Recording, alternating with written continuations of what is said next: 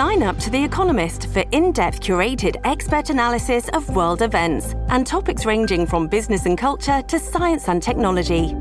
You'll get the weekly digital edition, online only articles, curated newsletters on politics, the markets, science, culture, and China, and full access to The Economist Podcast Plus. The Economist is independent journalism for independent thinking. Go to economist.com and get your first month free. Welcome to the New Books Network. Hello. Welcome to the New Books in History podcast. I am your host, Ari Barbalat. Today, I will be in dialogue with Peter Williamson regarding his book, Duce, The Contradictions of Power, The Political Leadership of Benito Mussolini, published in London by Hurst and Company 2023.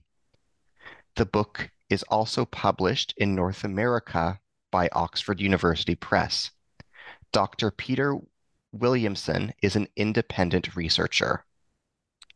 Peter, it's my blessing to be in dialogue with you today. No, my, my pleasure, Ari. Yeah, absolutely. Kindly, please tell us about yourself. Where did you grow up? What formative events in your life inspired the scholar you'd become as an adult? Right, I, I was born uh, in Edinburgh, went to, to school there, and then uh, went to Edinburgh University, where I ended up studying politics. Um, and kind of, although it wasn't my original intention, grew in love with the subject. Uh, it seemed to click with me politics, political science. Uh, and then I went on to do a PhD at the University of, of Aberdeen. Um, and, and that was really quite a formative um, academic event because for the first time, I was really having to develop ideas of my own rather than repeat ideas of others for undergraduate exams and deal with a lot of material. So it, the three, three and a half years I spent in it was, was for me a major, major development. It was quite an interesting uh, PhD because it covered three different elements. One was Catholic and nationalist economic and social theory. Then it had a section part on Mussolini's Italy um, and Salazar's Portugal. And then it ended up with a third part on contemporary political economy of, of Britain. And that was all under the heading of corporatism, which when I was doing that work um, in the 1970s and 80s, 1980s, was was a big idea in political political science. And um, then I went into teaching politics, but graduated towards um, public policy, public management um, in, in the mid 1980s, and actually ended up uh, with a job at the medical school leading on uh, health policy and management.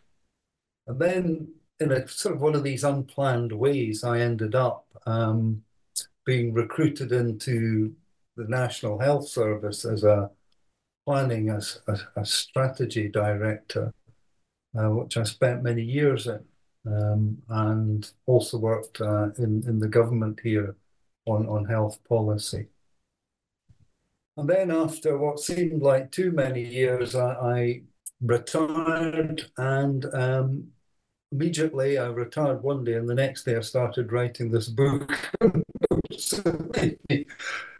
without necessarily having a, a clear um, a clear idea of how it was going to develop certainly when I started.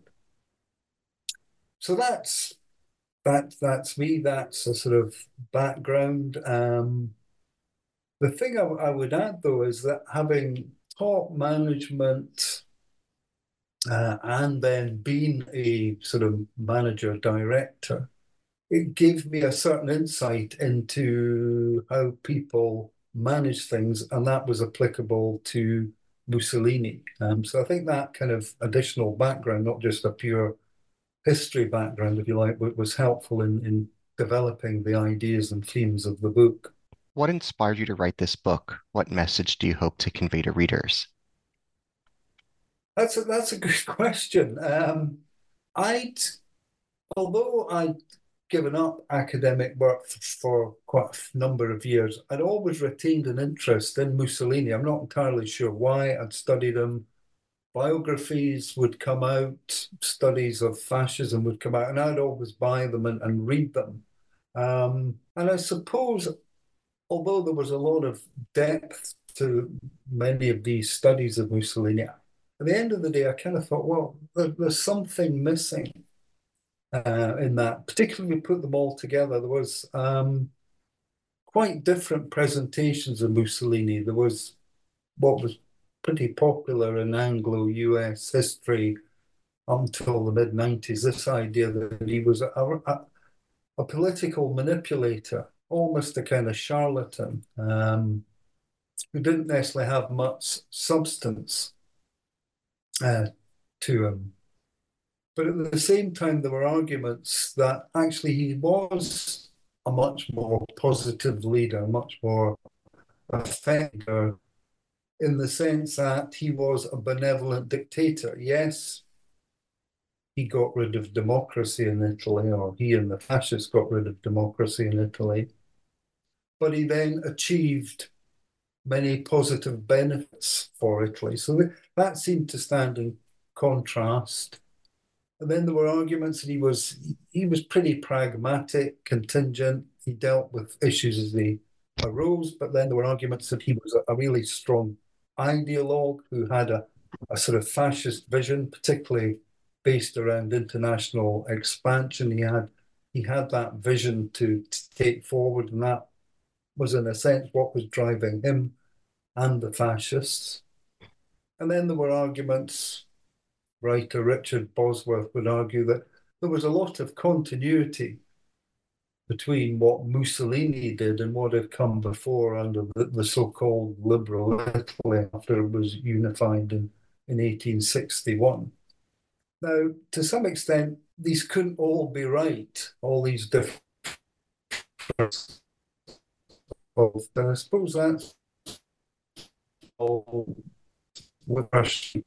But at the end of the day, I began to get to the point where I was thinking, to some extent, they were all right, but only when you kind of put them together and sorted out some of the rough edges, the contradictions, did you get that overall picture of, of what Mussolini as, as a political leader represented. What are the primary themes in your book? What story does your book tell?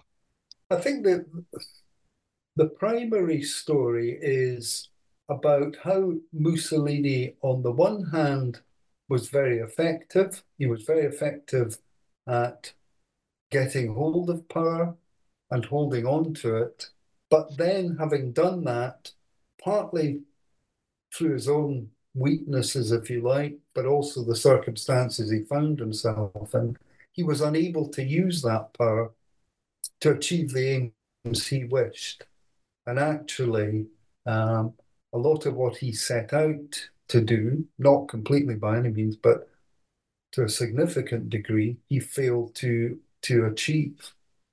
And that was down to A, his obsession with protecting his own position, which probably at the end of the day took priority in a lot of his decision making. And we may come on to aspects of, of that in our discussion.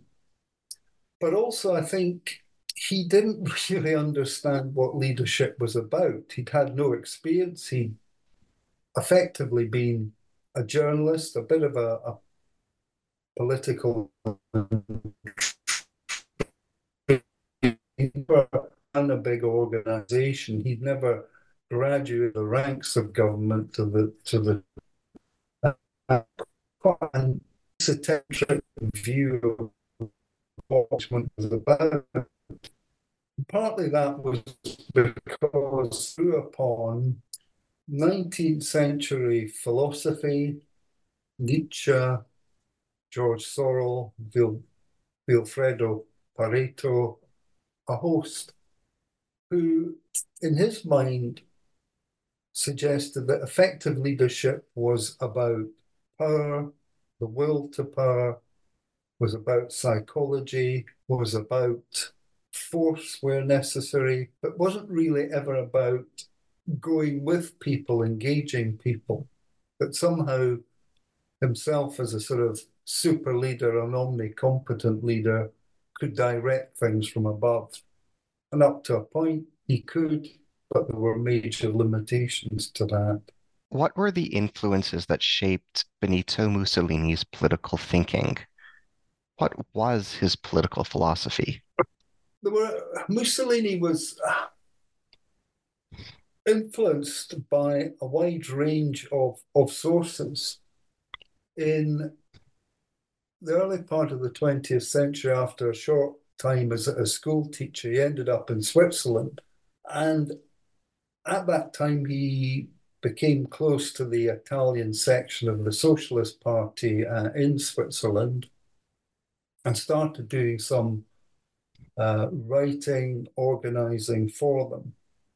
And there were a range of, of influences on it.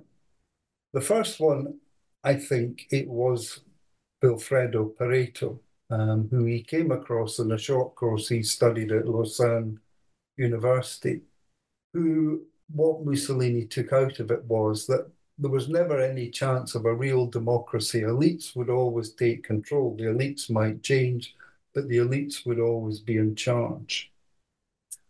As I've already mentioned, Nietzsche again was a significant influence upon his thinking, um, particularly this idea of will to power that somehow you could be a super leader, you could rise to the top through your own force, your own willpower.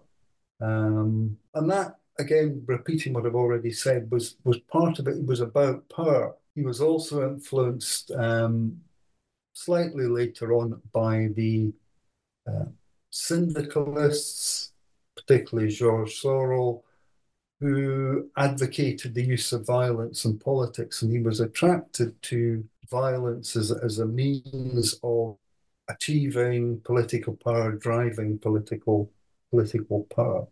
So he picked up a lot of that 19th century and Enlightenment thinking, um, which was a slightly hard carrying member of the Socialist Party at the time.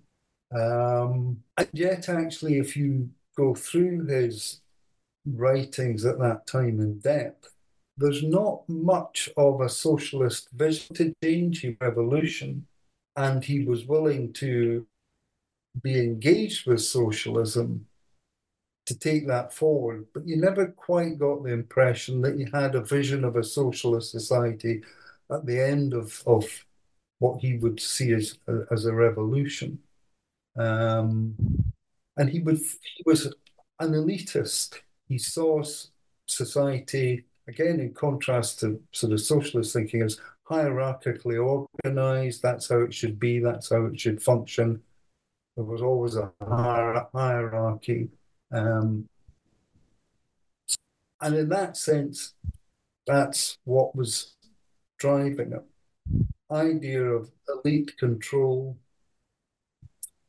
therefore no need for democracy. Democracy was um, almost against the nature of, of society, this idea of equality, of everybody having one vote. And towards the end of the 1900s, that decade, he became a sort of nationalist, much more nationalist inclined. It, it was a bit of a mixed picture, a bit of a mixed journey of, of of discovery almost.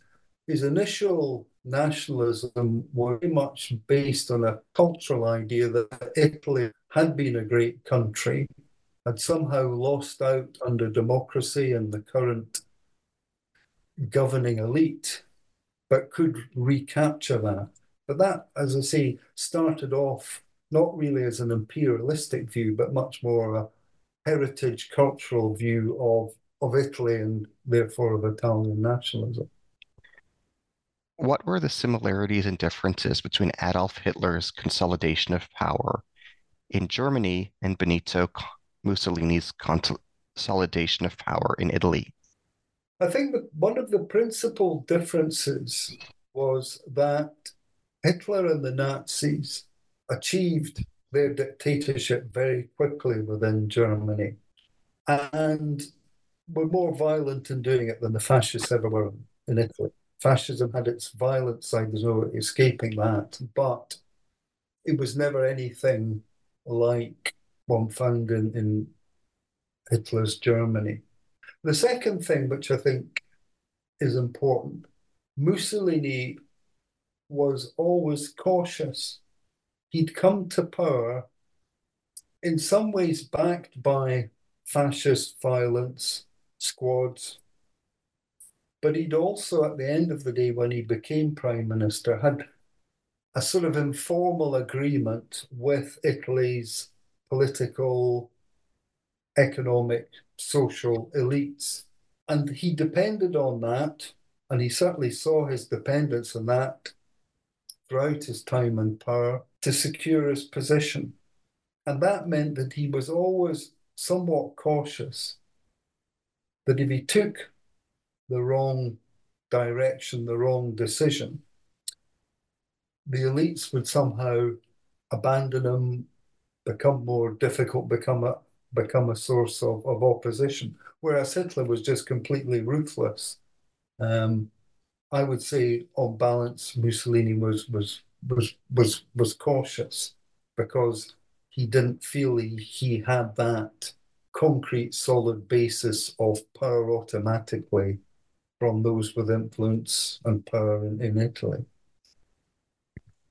How, if at all, was Benito Mussolini's personal and interpersonal relationship with Adolf Hitler different from other allies of Hitler, such as Vidkun Quisling, Ion Antonescu, Ante Pavelic, or others? The, the, the relationship which, which developed in the 30s, Hitler, if he had heroes, possibly in the, the 1920s, saw Mussolini as some sort of political hero and tried on a number of occasions to communicate with Mussolini, who at that point disregarded him. But into the early 1930s, Mussolini began to realize either here was a kindred spirit, and certainly when Hitler took power, here was a potential ally.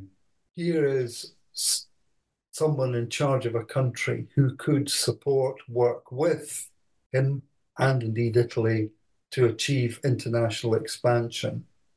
Mussolini in the 1920s had dabbled in ideas of, of international expansion, particularly, I think, two areas were Yugoslavia and latterly uh, Ethiopia, but realized that Italy didn't necessarily have the military wherewithal to achieve it. So the alliance with Hitler was was attractive.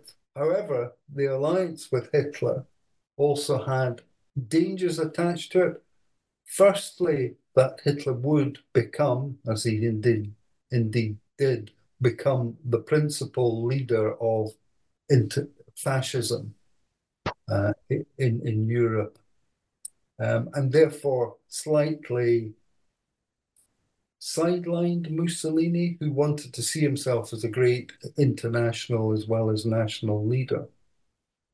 He was also uncertain about Hitler's intention, particularly when Hitler moved into Austria, because Austria was now up against the Italian border. He was always concerned that that northeastern area, the Alto Adige, was vulnerable to German military um, German military threat. And finally, I don't think he, in one way, ever developed a personal relationship. That there was always suspicion in the, the relationship between him and and Hitler.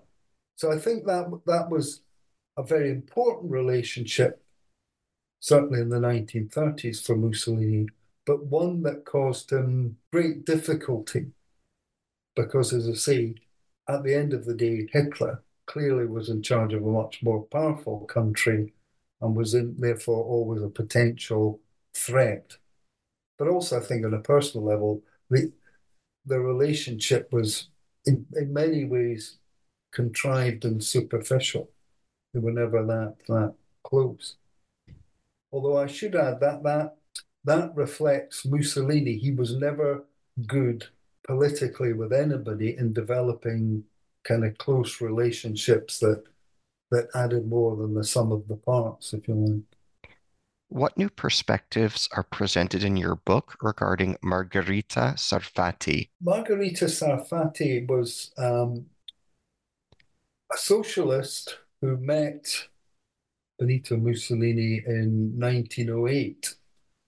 And they, they well, for one thing, they became lovers. Um, she at the time, like Mussolini, was was a, a socialist, um, and her significant contribution was to become one of the earliest formulators of propaganda, ideas about, myths about Mussolini as a leader, and in 1925 wrote a, life of Benito Mussolini, which was interestingly published in London first and the, the following year uh, in Italy because it had to be edited to uh, remove some of the potential signposts about the relationship so Mussolini's wife Rachele wouldn't wouldn't find find out or it wouldn't certainly be so explicit. Um, in, in Italy. But she actually did a lot to craft the original um, cult of the Duce that became an important part of, of Mussolini's uh, leadership. Interestingly, Sarfatti was Jewish, and in some ways, sadly, given that she worked for him and I think contributed positively to his political rise, left Italy in, in 1938 and uh, went to went to Argentina, although she did return um, to Italy after the war in 1947.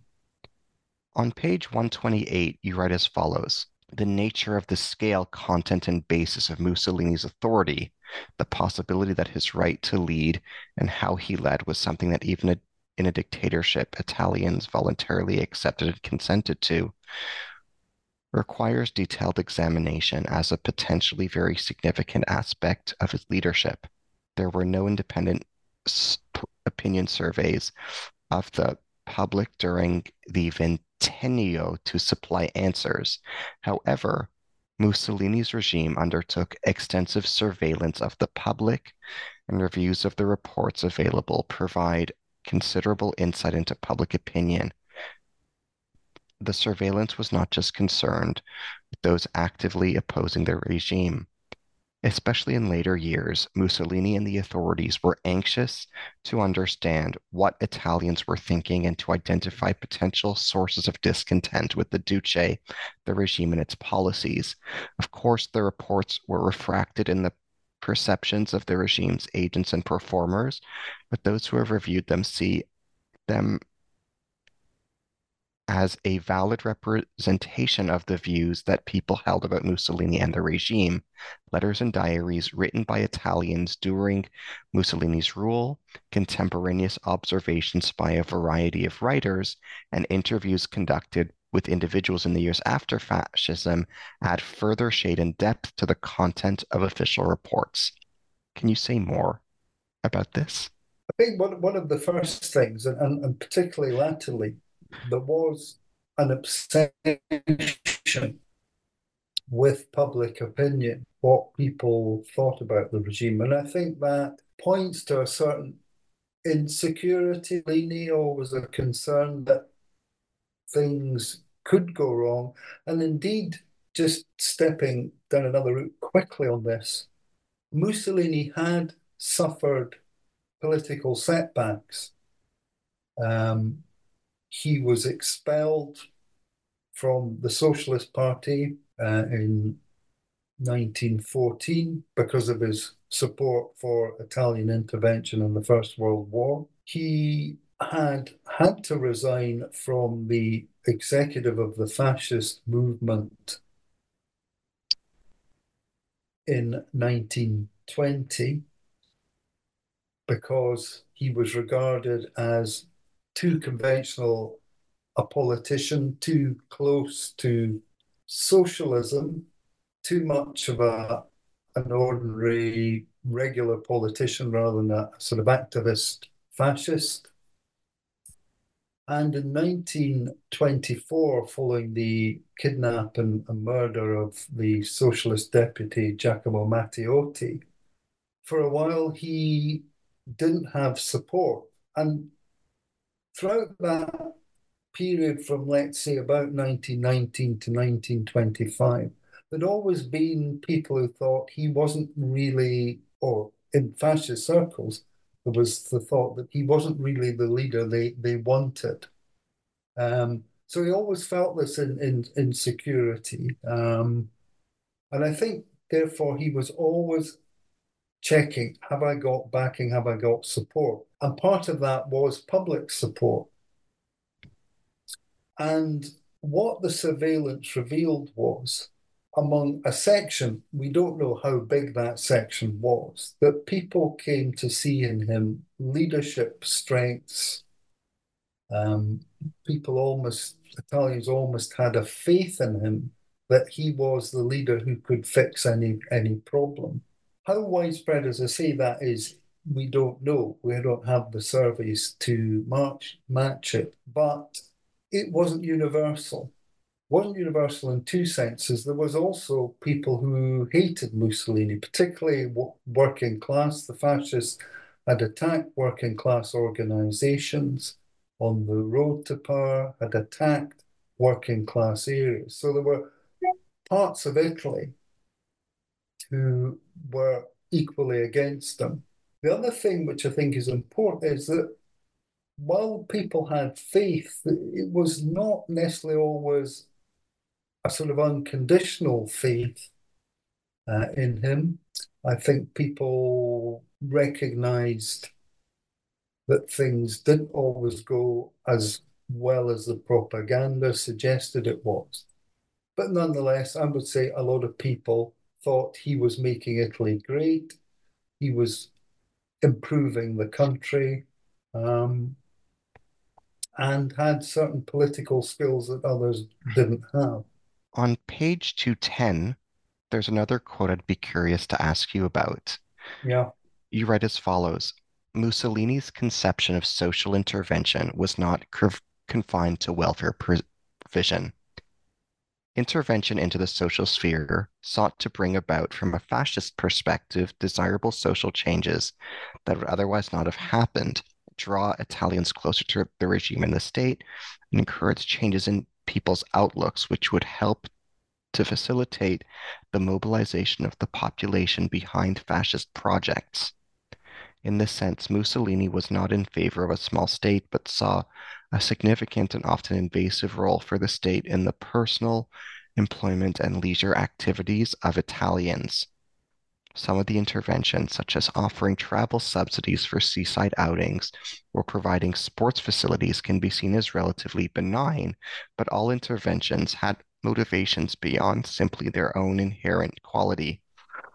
Thus, assistance for the unemployed to find work also entailed other considerations, such as controlling the risk of worker unrest and having available cheap labor for, for prestige projects increasing the size of families was linked to achieving increases to the available number who could be deployed in the military. Together, these different social interventions saw a major extension of the fascist state into the lives of Italians. The state was not acting simply from a position of munificence, but to establish dependence and control by influencing and limiting the choices open to the Italian people. The aim was to change the way people behaved socially in line with fascist aspirations, although often intentions became confused. Can you expand on this observation? Yes. Mussolini was engaged in what is often called an anthropological revolution. He wanted to reform Italians, great new Italian men and new Italian women. And that essentially was focused upon Italy becoming more powerful militarily. He wanted Italians to become more warlike, more aggressive. Um, and his hope was that through various interventions, people would be drawn into the regime and would therefore be open to being mobilized behind his fascist project. So there were a number. Take I'll take one example was his view, probably a distorted view, was that military prowess for a country was based on having a large population who would be able to join the military and fight for the country. Um, in that sense, it was a slightly outdated vision, but certainly one that he held strongly. So there were major initiatives to increase the birth rate through incentives, control in employment. Public employment was only open to married people. There was a tax on bachelors. There were medals for having large families. It never it never worked. The the birth rate under the fascists under the fascists continued to to have its downward decline. Um, and I think the interesting side to this was that if you read some of what he was saying about Italians, he had terrible disdain for Italians. He called them a race of sheep. He called them lazy. He said they had to be beaten into action. Um, he didn't see them as requiring much in the way of material benefits that they could survive on on little. So I had this rather odd perspective. And the result was that he kind of never found a way to properly engage with them. Um, to and that may say oh, sound odd alongside the fact that people had faith in him, but the regime wasn't able to draw people into supporting.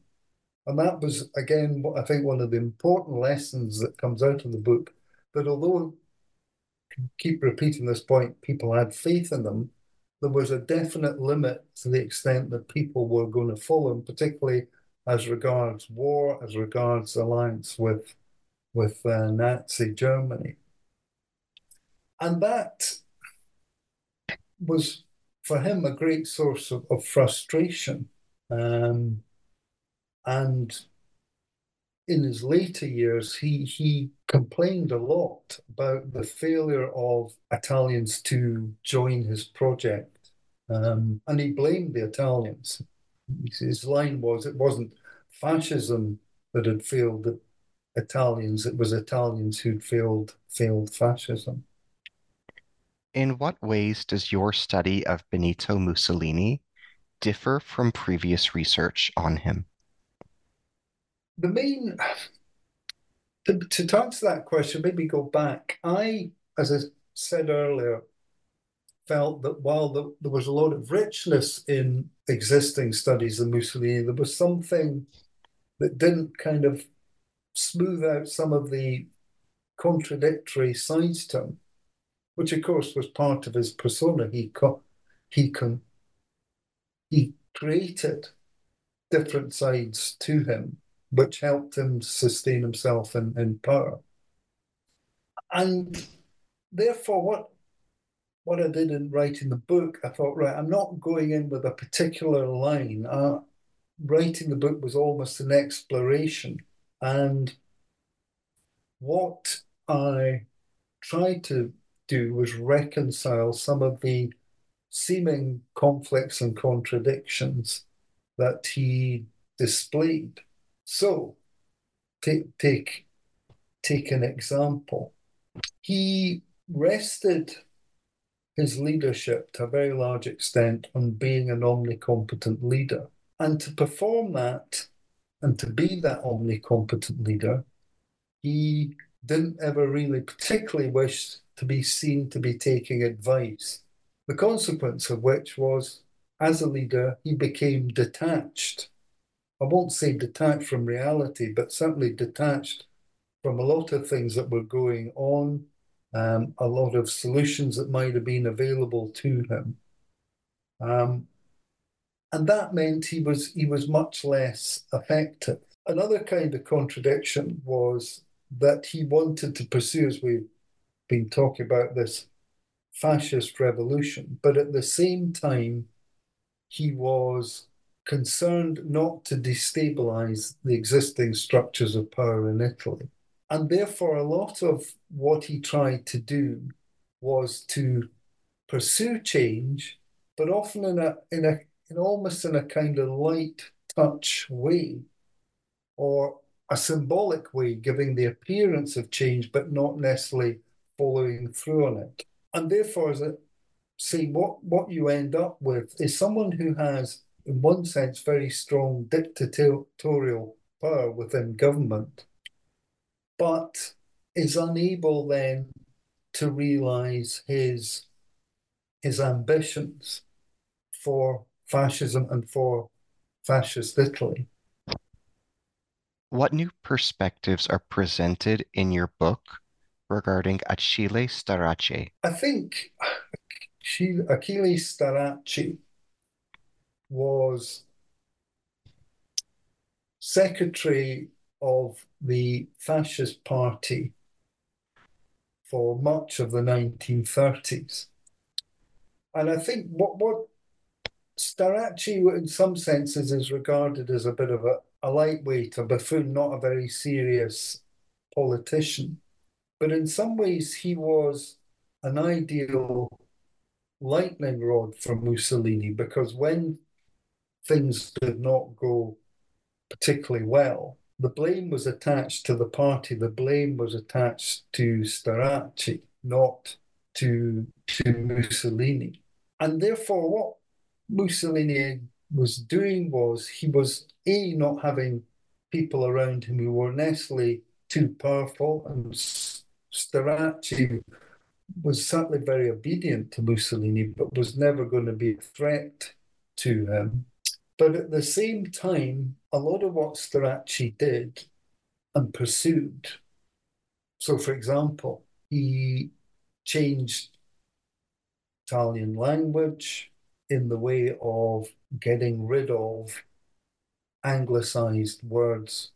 So football became cultural, etc., um, etc. Et he also suggested that Italians and particularly fascist party members shouldn't drink coffee. So he created a rather sort of artificial form of fascism, what I call a pseudo fascism.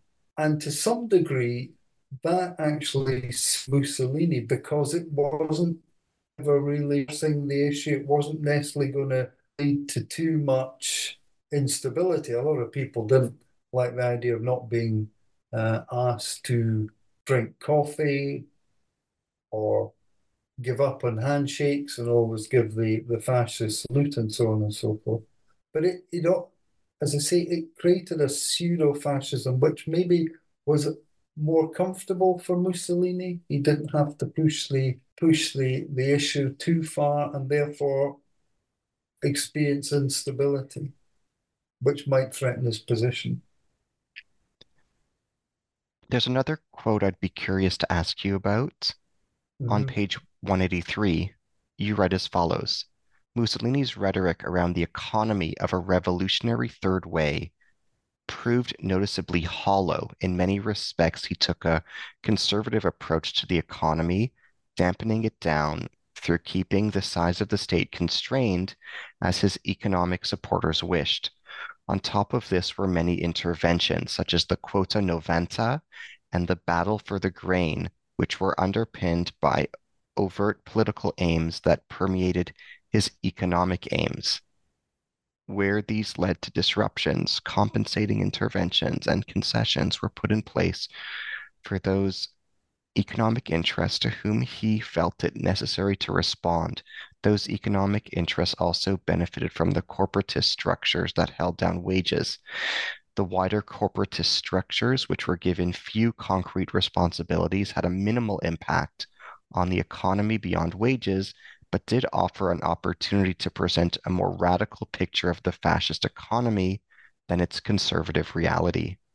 Can you expand on this observation? Yeah, it Mussolini, when he came to power, was influenced by current economic thinking to a significant extent.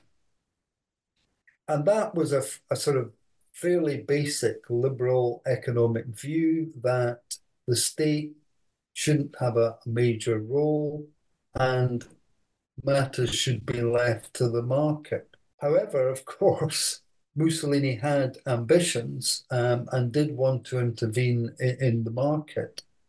And when he did so, he often, respect of, of industry and to some extent agriculture as well, well offered compensating um, payments, tax relief, whatever it happened to be, to keep keep that connection with powerful economic interests sound. The result was that actually a common image of Mussolini is that he was a major economic interventionist. It's not actually true. I'll come back to some of the, the exceptions to that. So, the proportion of public expenditure from when he came on to power stayed at or even sometimes below until the mid 1930s when it began to go up. But it began to go up, A, because of the Ethiopian War, which took up about 20% of public expenditure uh, over the period 1935 to 1940. And in one sense, the state didn't expand. The major intervention that Mussolini took early on was, in effect, getting rid of free trade unions, which was largely achieved in by 1926. So, in effect, you had trade unions that were were under government control. And that allowed a number of wage cuts subsequently to be uh, undertaken. And that kind of deflated the economy. Again, repeat, they were often compensating for, for industry, compensating uh, benefits coming in their direction. But that was an important part of, of his policy. He also, at the same time, had set the value of the lira in international terms at a high level, much higher than anybody else thought it would be. He did it for political reasons to show the strength of Italy. It had a strong currency. But the consequence was that it actually deflated the economy it uh, reduced demand because people were having to pay more for, for imported imported goods. And that deflation had quite an impact after actually what quite a good period in the first few years when the economy grew reasonably well under under sort of liberal.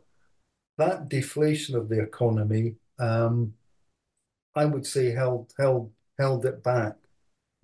And even after the Wall Street crash in 1929, the Italian government was slow to move in to offer compensating relief to help the economy.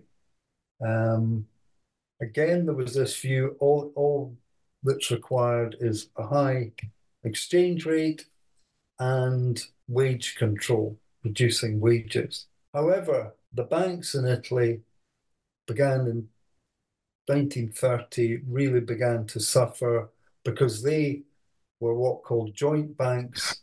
We invested in companies. The companies weren't earning the income, therefore the loans were at risk. And in 1931, major intervention with the creation of the Istituto per la Ricostruzione Industriale was what we call IRI, was created. And it took over shares in large swathes of the Italian economy to keep it afloat. But even then, all it was doing was, in effect, funding industry, giving it financial security. It wasn't taking over the running of the businesses, which more or less carried on as usual. So again, Mussolini was protecting the autonomy of private business while putting uh, a lot of uh, funds in, in their in their direction. And a couple of things to say about that. One, he allowed technicians, financial experts, if you like, industrial experts to run it. He he stepped back from the running of that. And often in history it's seen as one of the regime's successes. And in fact, the institute was only closed down in Italy in 2002. So there was that side to it. It was effective, but it wasn't effective because of Mussolini.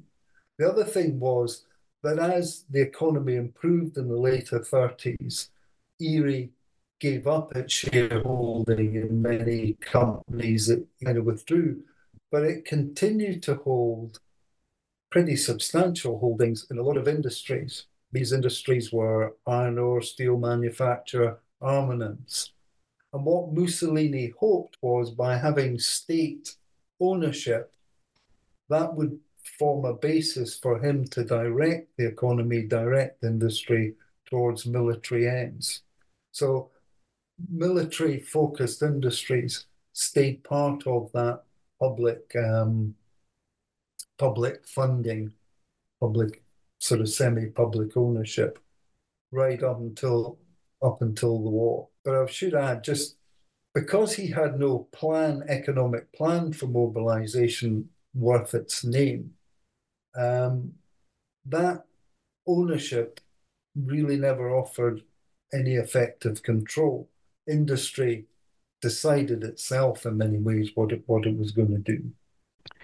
On page 184, you write as follows Mussolini's instincts, like those of fascism's economic supporters, were for a small economic state, but the impact of the world depression eventually forced his hand to extend intervention considerably to prevent collapse of the banking sector. His more interventionist state continued as before to operate through arrangements where private firms and landowners were able to enjoy extensive self regulation and opportunities for private gain. IRI may have afforded the state with a significant share in the ownership of private firms, but like other interventionist arrangements, such as supporting cartels, the state's influence was limited to bailing out and supporting industry and leaving it, often successfully, to develop and modernize for its own purposes. Once the worst of the crisis was over, however, he did not contract the state, but reorientated it to pursue military expansion. The resultant increasing in spending was not unwelcome in industrial circles where it boosted demand, at least in some sectors. However, while industry did modernize and develop, a hands off approach would adversely affect the buildup of military capacity. Throughout the regime, Mussolini dampened down private consumption in the economy through control of wages and specific policy choices. This fitted with his notions of fascist sacrifice it was not, however, part of an effective strategy to free up resources for investment to develop the economy in the longer term. Low demand discouraged investment for domestic markets, while other policies often mitigated against investment. This was most obvious in agriculture, where policy failed to realize reforms that would boost capital accumulation and increase productivity. The reliance on cheap labor to undertake public works similarly did little to promote capital investment in public works. Can you say more about this? Yes. Mussolini had economic aims. What he never developed, I think, was a vision, a plan, call it what you will, on how to develop the Italian economy, what was required for it to move forward.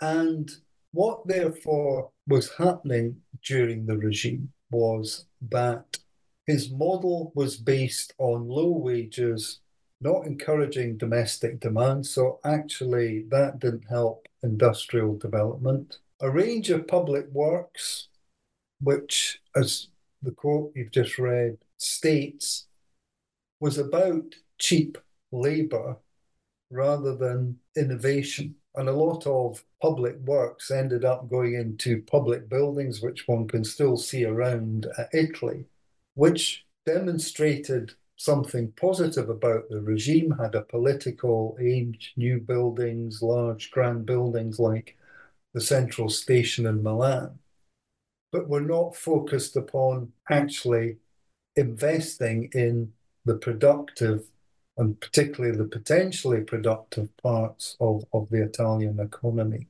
And two consequences productivity did not increase as much as it did in other countries.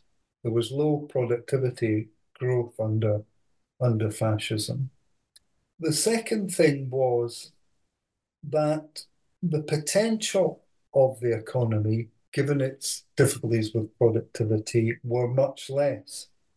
And by the time Italy entered the Second World War in June 1940, it was going as fast as it could. Most countries, when they enter war, their economy expands.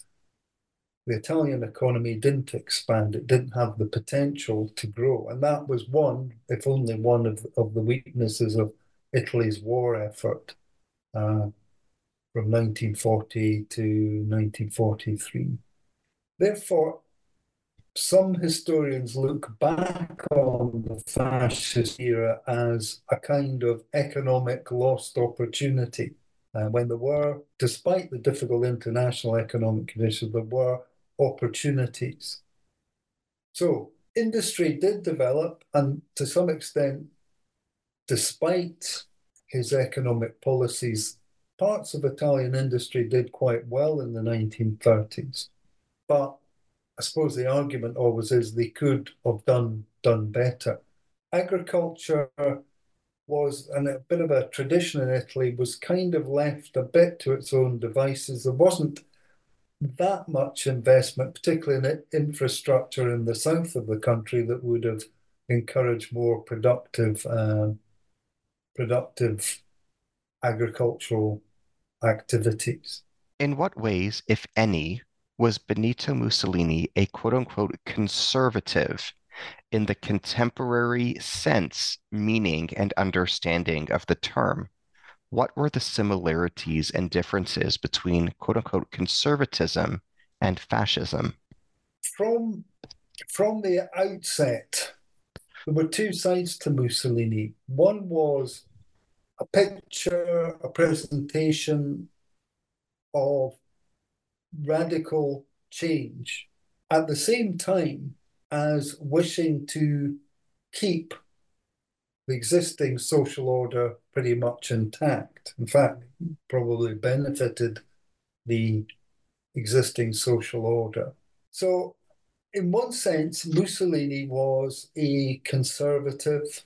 I've said that in some respects, he operated what you might just call a conservative clampdown, which was keeping wages low, keeping worker unrest uh, out uh, out of the way. But at the same time as he was doing that, and you could say, well, yes, that's him as a sort of conservative clampdown, he was pursuing radical, maybe quote unquote radical, fascist ambitions.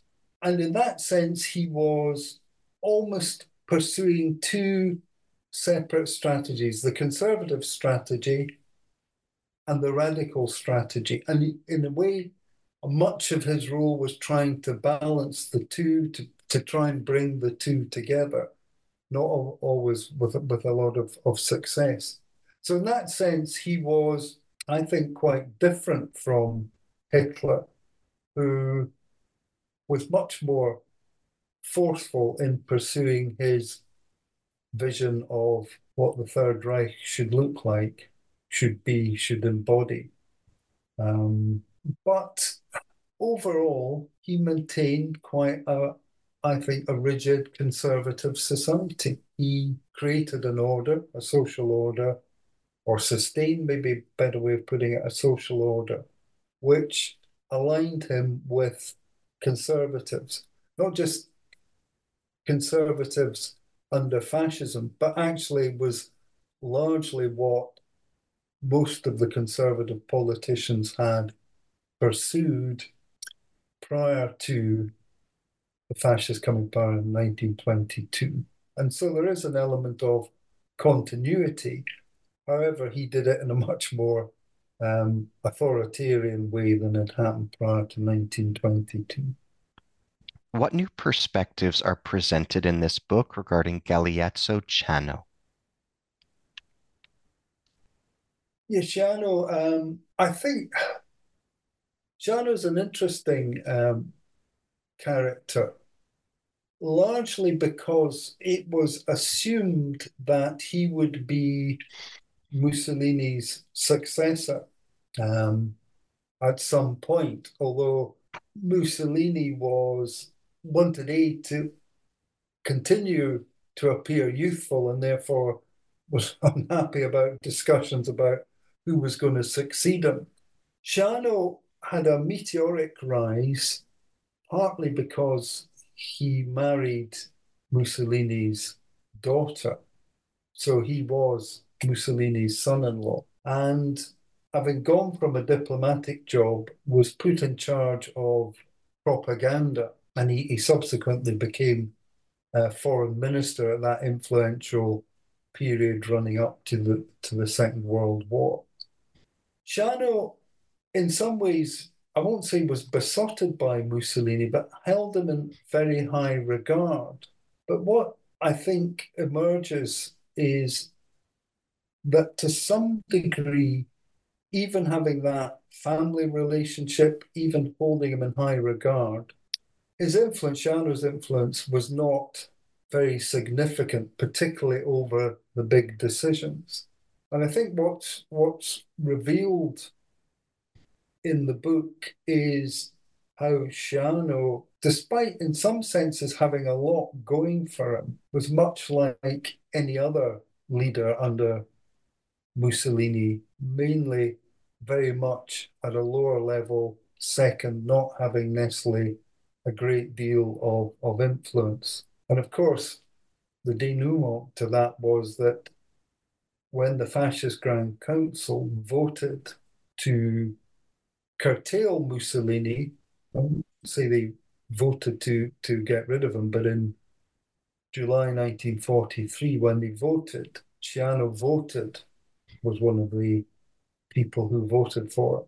And as a result, in the after the fall of Mussolini's government and the establishment of the Social Republic under Mussolini, which was really just a puppet regime of, of, of the Germans, Ciano was captured and, and shot. Um, which showed a, to me showed a quite a ruthless side to to Mussolini, um, and certainly put a strain on his relations with with his daughter. Can you comment on Benito Mussolini's managerial style? How did he approach decision making within his cabinet and in relation to the Italian government's bureaucracy?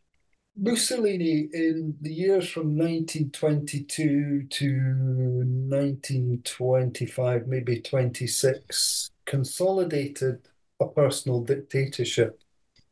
At the end of 1925, law was changed, which in summary, made the Prime Minister no longer accountable to Parliament. Accountable still to the monarch, um, but certainly not accountable to Parliament.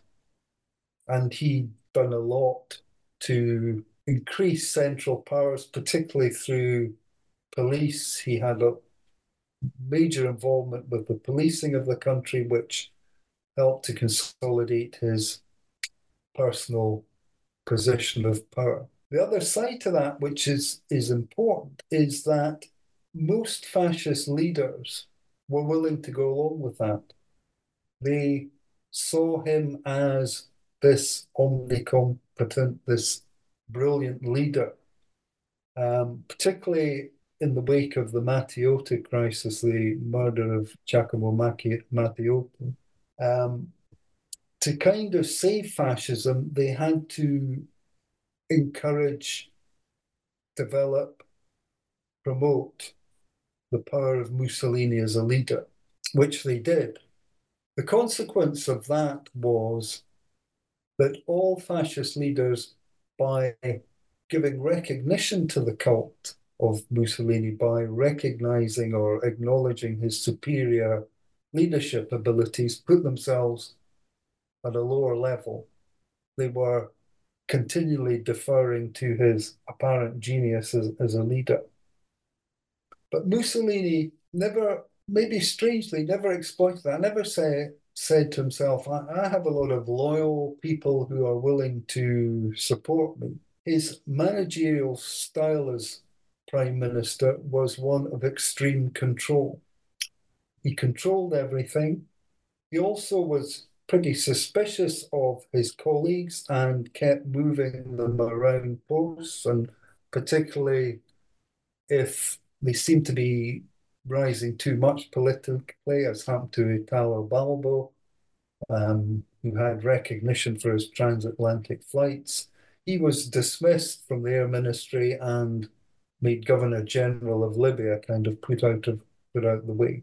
So Mussolini had this obsessive control um, which became self defeating because he was actually trying to manage too much. And he, he in a sense, overburned himself by this desire from, for, for control. At the same time, as I was saying earlier on in our, our interview, he had a strange view um, of how government would work. He seemed to believe in the perfection of any bureaucracy, that if he took a decision, somehow it would work its way down the system and pop out at the end just as it as he intended it. Um, he seemed to almost have a military view that there was some military discipline in government bureaucracies that would would somehow achieve the, the desired results. And he also, I mean, again, strangely, became involved in, in almost irrelevant details, even when he was fighting the the war and planning in charge of Italy's military campaign in the Second World War. He was getting involved in promotions of relatively junior officers, the supply of cheese to the army, all sorts of things that um, were of no consequence to the overall military military strategy. And a lot of that rested, I think, on on a sort of distrust. I think ultimately he was distrustful of, of people, but also if you are playing the part of the super leader, the omnicompetent leader, then he kind of thought that means you have to do everything. Whereas Hitler and Stalin and others were able to build around them, have around them, essentially loyal followers who were willing to follow and, in the case of Hitler, flesh out and interpret interpret their wishes. Mussolini never really, really had that. He didn't, or certainly didn't cultivate it, despite the fact that round him he seemed to have many, not completely, but many loyal loyal figures willing to to support him. What new perspectives are presented in your study regarding Italo Balbo? I think, to be fair, um, there have been a couple of good studies of Italo Balbo. Uh, so what what I'd say about about him was again a bit like Ciano, he had a great belief in Mussolini, great faith, which, because of his hands off approach that Mussolini adopted, I mean, he, he dealt with his colleagues in a very formalized way. In fact, Balbo um, is quoted as saying that in later years, Mussolini would have one to one meetings and speak as if he was addressing a crowd. Um, and I think Balbo really began to resent the way Mussolini treated him and, and actually became quite a, a vociferous critic, if in private, of, of Mussolini. He wanted a different sort of relationship. He wanted a more equal, personable relationship, and, and Mussolini was was not in for it. Um, so I get, as I say, I think similar to Ciano, and you could add to that list Giuseppe Bottai, etc. Um, all these leaders started out with a faith, but by the late 30s, some, in some cases earlier, we're beginning to see our relationship is, isn't isn't good. But of course, their position within the regime and the benefits it brought, um, such as salary, government positions, um, access to favors, etc., etc., we're not necessarily going to walk away from it. How did Mussolini become Prime Minister of Italy in 1922? Can you comment on the March on Rome and Mussolini's seizure of power as it is as these events are recontextualized in your study? The rise of, of, of Mussolini, it, in a sense, it, it's it's worth going back to what happened before the First World War. The 1900s, the so-called Giolittian era, were quite successful economically, and Giolitti wished to bring about reform, bring the working class into the state because the state had suffered a lack of legitimacy since unification. However, in that task, partly because of his own limited view of what reform should entail, Giolitti was unable to achieve achieve that. So going into the First World War, you were beginning to see a sort of political breakdown. The socialists had, had risen, they were a powerful force, but by that time they were unwilling to enter into accommodations with liberal leaders. Indeed, they were becoming more revolutionary or maximalists, as, as they're called. In fact, interestingly, Mussolini was one of these maximalist leaders within the party. At the same time, that period 1900 onwards, maybe a bit earlier, had seen the rise of a radical Italian nationalism that was again drawing on anti-enlightenment thinking, was saw this nation as organic, um, became quite imperialist in outlook. So the what was happening in that period was there was a, a dividing line between radical nationalists, but also conservatives, a sort of nationalist and socialism, and there wasn't much in the centre, which Giolitti tried to cultivate but ultimately couldn't create. That carried on through the war. The nationalists supported the war, the socialists were against the war. There were quite a lot of strikes during the war. Um, the defeat at Caporetto became erroneously attributed to shirkers and, and socialists undermining the uh, Italian army. So Italy came out of the war politically pretty divided between the left and the right, with and both holding two extreme positions. And the post-war period saw that fought out um, and become became quite violent from 19 19 to, to, to 1920, there were a couple of what are called the red, two red years, the Biennio Rosso, um, factory occupations.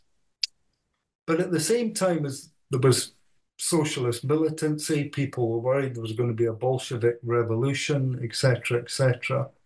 Um, up grew fascist squads.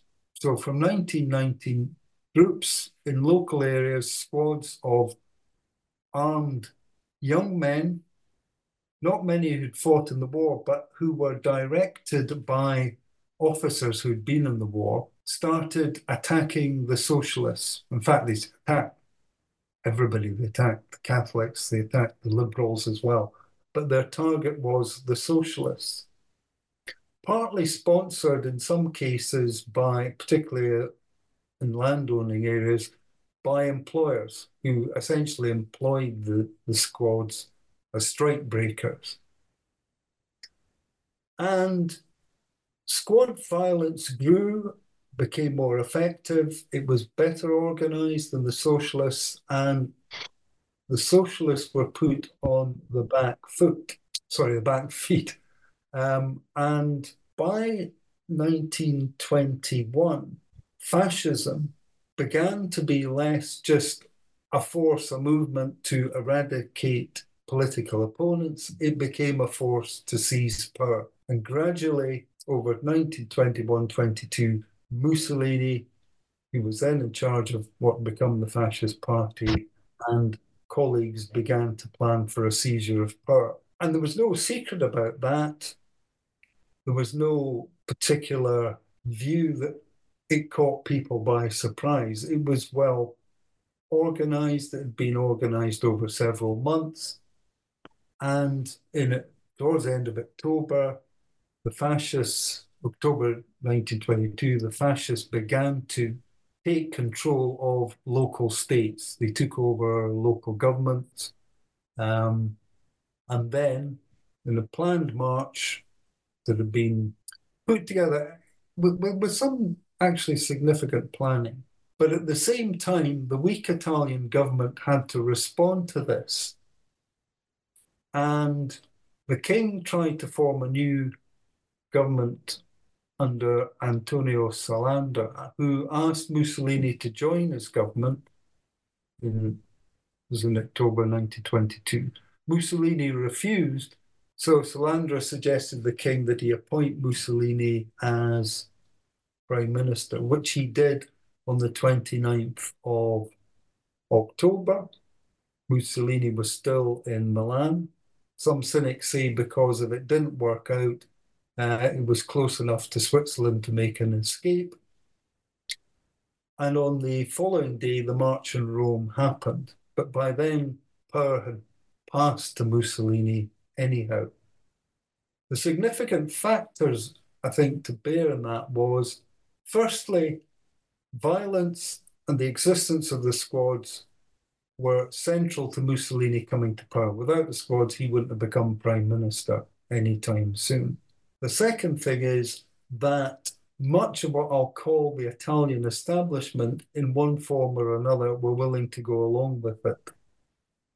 And then we're willing to go along with other changes. Um, the parliament, um, which only had 35 fascist deputies, including Mussolini, then voted through a series of reforms that consolidated the power of the, of the prime minister. And as I've said already, over the following three three years, the dictatorship was was established. But there was a problem for Mussolini, which was the squads were pretty unruly. They weren't necessarily entirely welcome, although they might have done a good job for them. They weren't entirely welcome um, in middle class conservative circles. And therefore, Mussolini had to control them. They also, some of their local leaders um, were potential rivals to Mussolini at that point. So the controlling the party became a, a major aim of, of Mussolini. And again, from that point onwards, the party was kind of demoted and the state was kind of promoted. And Mussolini essentially used the state, including the police, range of state institutions, to try and keep the party party in check. And again, that's just going back to one of your earlier points. that was the difference. There was no party driving any social revolution as there was in, in Nazi Germany. The party was kept under relatively tight control, was largely a bureaucratic and in some ways moribund uh, institution, which many people joined. Um, but it was it was a kind of highly regulated organization which didn't encourage much in the way of political activism. people would parade about and wear uniforms, but beyond that, they wouldn't necessarily do very much. What new gleanings are presented in this book regarding Mussolini's attitudes and policies towards Jews?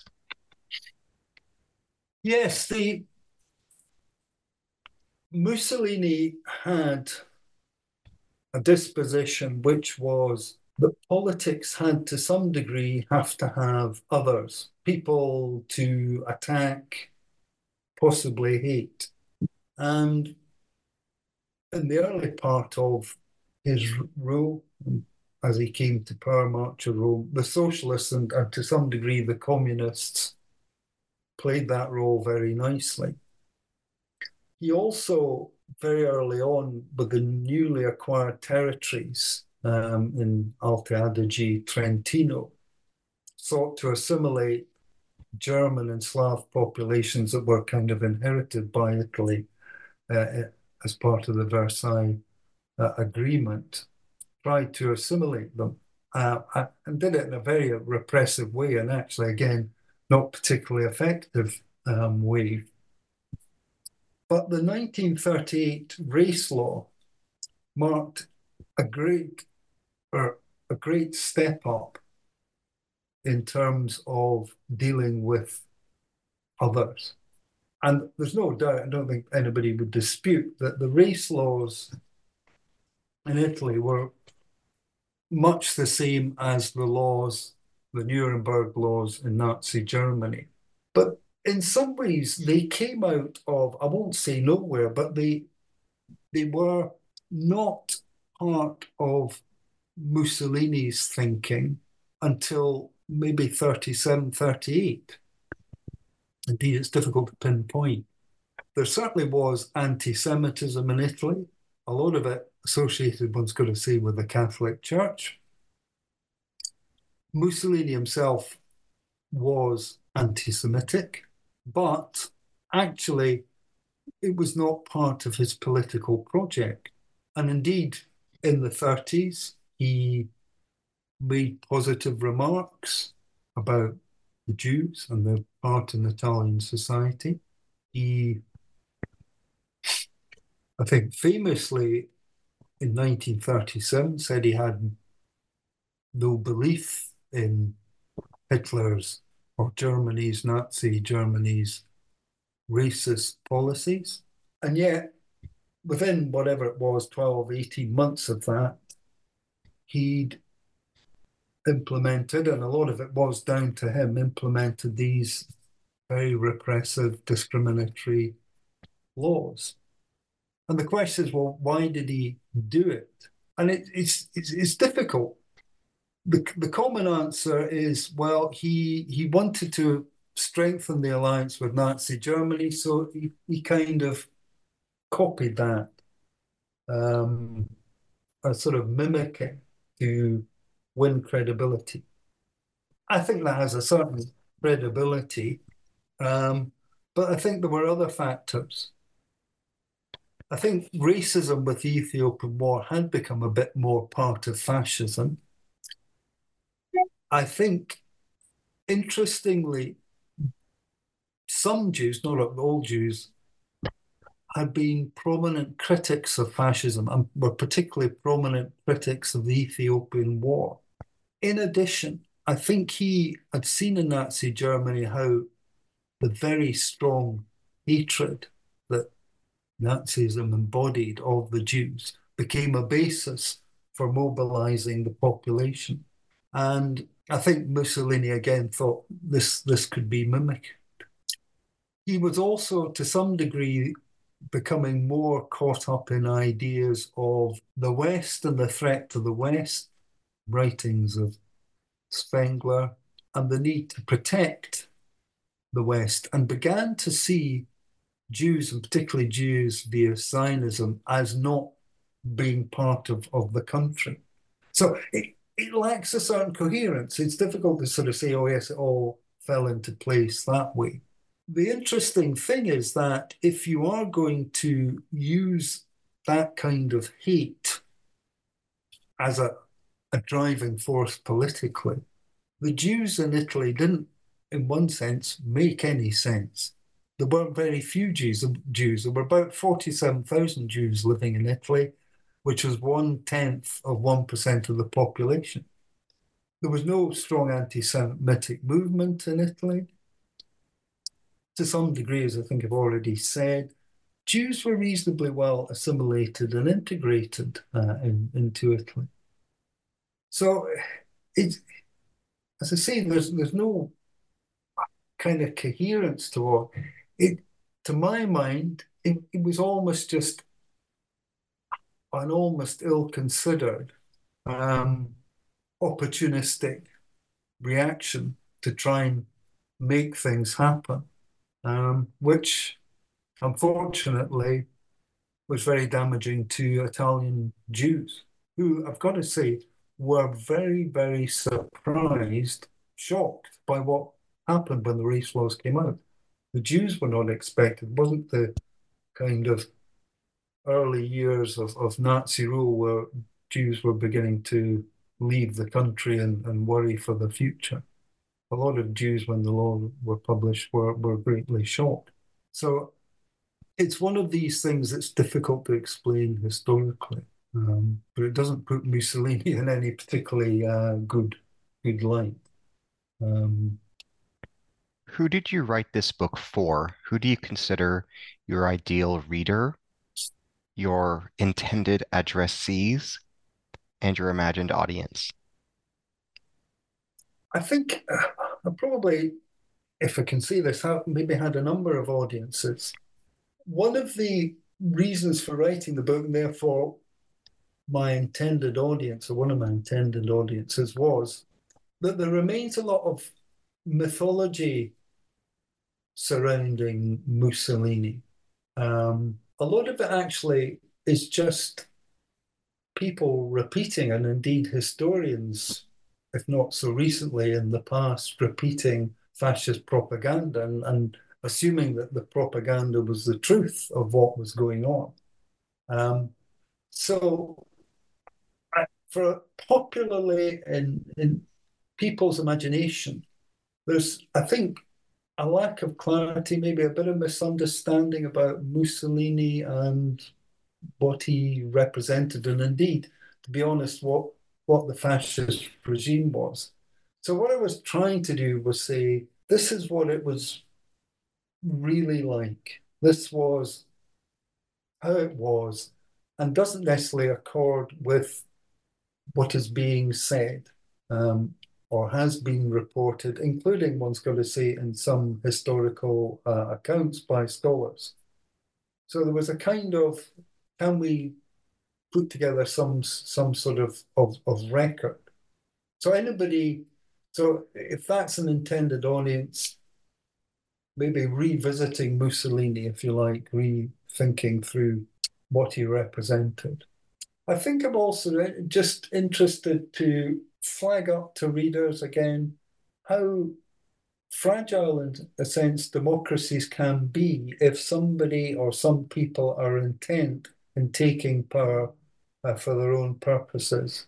And also just scholars of italian history italian fascism to add a new perspective but uh, if you really want an ideal reader, it's somebody who knows a bit about Mussolini and wants to know a bit more, and hopefully will will learn a bit more from that. One individual discussed in your book is Bartolomeo Pagano. Can you yeah. tell us about him? He was an Italian film star, uh, a silent film star uh, in the early part of the century. Um, he went under the stage name of Maciste. And in very simple terms, Mussolini, in developing his persona, his public persona, took on many of the mannerisms that Maciste had. He wasn't the only one, he copied Douglas Fairbanks Jr. So Mussolini's cult was based on a created persona which drew on many sources, including film stars like Maciste. What new perspectives are presented in this book regarding Arnaldo Mussolini? Actually, to be honest, not a lot, because Arnaldo Mussolini, Mussolini's brother, um, was pivotal to Mussolini. He was the one person he trusted. He was an advisor um, whom Mussolini paid attention to. Um, but actually, in the histories of fascism, he his his part is is not widely um, not widely reported. It's not been a, a certainly my understanding a, a figure of much invest investigation, largely because I think he he had a sort of semi-private role. He wasn't particularly part of, of, of the regime. Um, although he did some um, important work um, for for the regime. As we bring today's dialogue to a close, can you tell us about where your time and attention have gone since completing this book? Two things. Um, my attention, I'm still, for me, there are loose ends in the book. So I think two of the loose ends that are particularly interesting me. One is what was the real relationship in terms of influence between Mussolini and the wider fascist movement, fascist state. A lot of historians criticize the concentration of Mussolini, which I don't think is true now anyhow, as opposed to fascism. So there's a there's a balancing out to be done there, and I'm I'm doing a bit of, of work on that. The other piece of work that I'm doing, which is very separate um, and different, is I'm looking at democracy in Scotland. So I'm now dealing with Italian history and contemporary Scottish politics. Uh, I'm managing just about to keep keep the two in balance. As we bring today's dialogue to a close, I'd like to thank you for your generosity in participating in today's dialogue with me. I grew immensely from learning from you and listening to you, and would like to wholeheartedly convey my appreciation for your wisdom and your thoughtfulness. Well, equally, I just thank you for, for your questions. I think you've, you've drawn out some or a range of important um, issues regarding Mussolini. Uh, I've enjoyed it. I've enjoyed it. Um, times you've tested my memory of what I wrote, but uh, you know, it's, it's just been a good good discussion. I've enjoyed it, um, and hopefully, you've got what you want. Um, Thank you.